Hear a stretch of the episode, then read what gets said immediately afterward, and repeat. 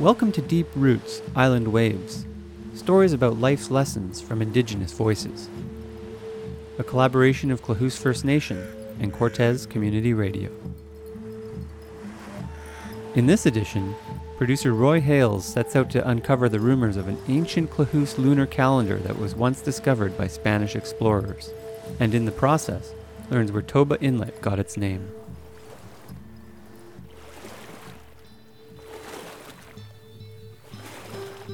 How did Toba Inlet get its name? Toba is not an English word, or Coast Salish. The first Europeans to visit this remote fjord on the west coast of British Columbia were Spanish.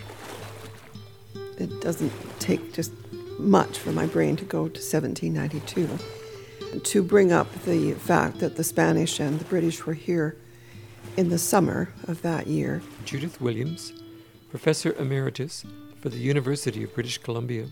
And people often ask where the name of Toba Inlet came from. And although there's some confusion in the, both the British and the Spanish mapping, it seems pretty clear that the name comes from the Spanish explorers. And the reason that is given, uh, although there's maybe some spelling changes and miscopying and things in maps, but it's thought that the Spanish named the inlet after something called the tabla, which is one of these great, mysterious, and wonderful carvings on the coast, which we all wish we could still see. Captain Alcala Galiano recorded the Spanish visit to Toba Inlet in a log entry dated June 24, 1792. At sunset, Valdez returned. He had followed the Canal de la Tabla and inspected the vicinity. The inlet, which appeared of considerable width at its beginning, came to an end in a few leagues. Its shores were very high, with sharp peaks, its great depth, and the inlets he saw were full of small islands. On its east shore, Valdez found a plank, tabla, for which he named the inlet, and of which he made a drawing. It was covered with paintings, which were apparently hieroglyphics of the natives. He found some abandoned villages, but none were inhabited. It was a very large thing. Uh, it seems uh, like big planks, up to four to eight feet, four by eight. And it was sketched by an artist aboard the Spanish ship. And they never told the British about what they found. Whether they took the carving with them is into some dispute. But I have seen a Xerox copy of the original drawing that's in Spain and the reproduction in the Spanish text about their trip is very accurate to the drawing. So that what you see in the engraving is pretty clearly what was seen there. And this is a very extraordinary carving and purely Klahoose. It looks like there are quadrupeds, could be goats. There's a set of circles and a man in the center. It's a deeply mysterious carving, and it is a genuine Klahoose carving. Whether the arbor has any relationship to it, I couldn't say.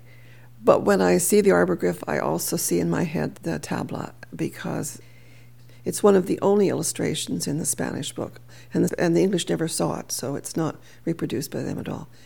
And I know that some Klahoose people do believe that the Spanish took the tabla. I'm not sure that I believe that, and I always thought it, a most wonderful project would be to do the research on the tabla with somebody who spoke Spanish and could go to Spain, that's not me, and reproduce the carving. I always think about the stories from my dad and my grandmother. We were always taught about the tides, you know, stories about the tides and stuff. And so one of the stories that I was told was that there was a man in the up in Toba there, out in the middle, and he lived under the water and he would pull a, like a plug out of the earth and the water would go down and that was the tides and it had to do with the moons. So when i see that picture i always wonder if in that picture those are our moons and what he's holding is that plug because it looks like he's holding something.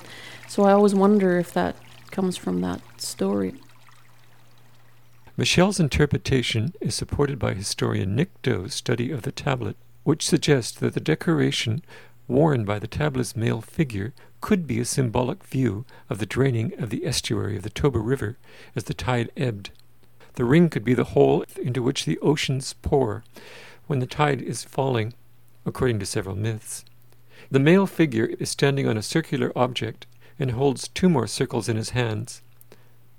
There are actually 43 circular symbols arranged in three rows with two columns on either side.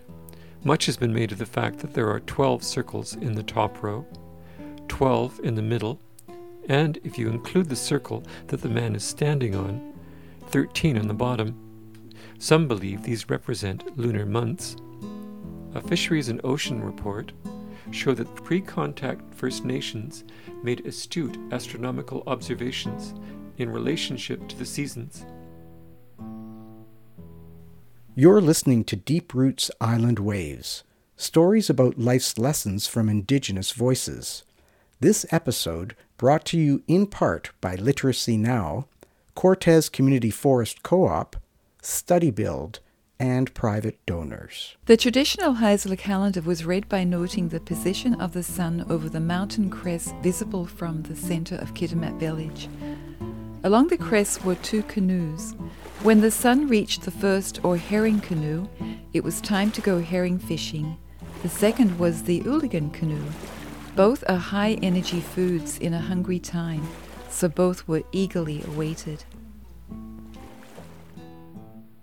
Well, I think uh, Michelle's kind of homing in on the kind of interpretation of the tabla that other people have tried to do, nobody very successfully, by the way.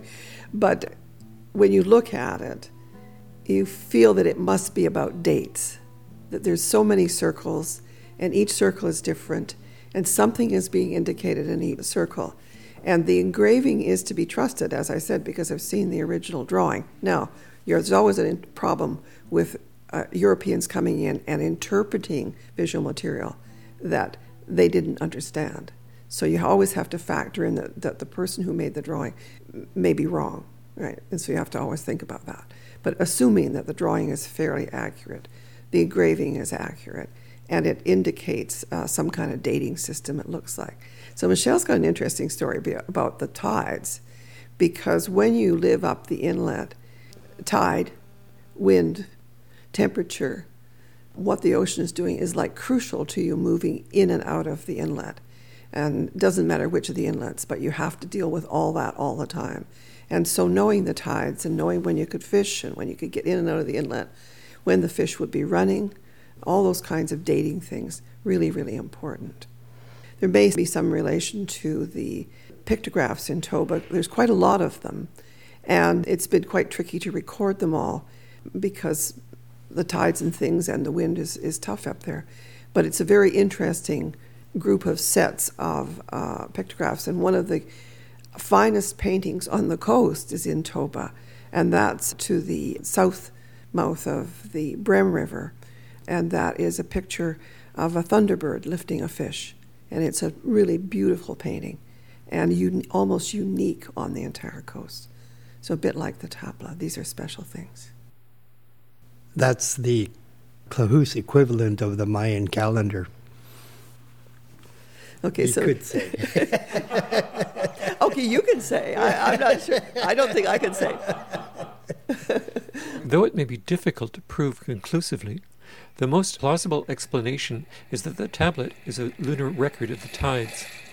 The only historical reference we have of this carving comes from a Spanish visit in 1792 this tablet is believed to have been where Toba Inlet got its name.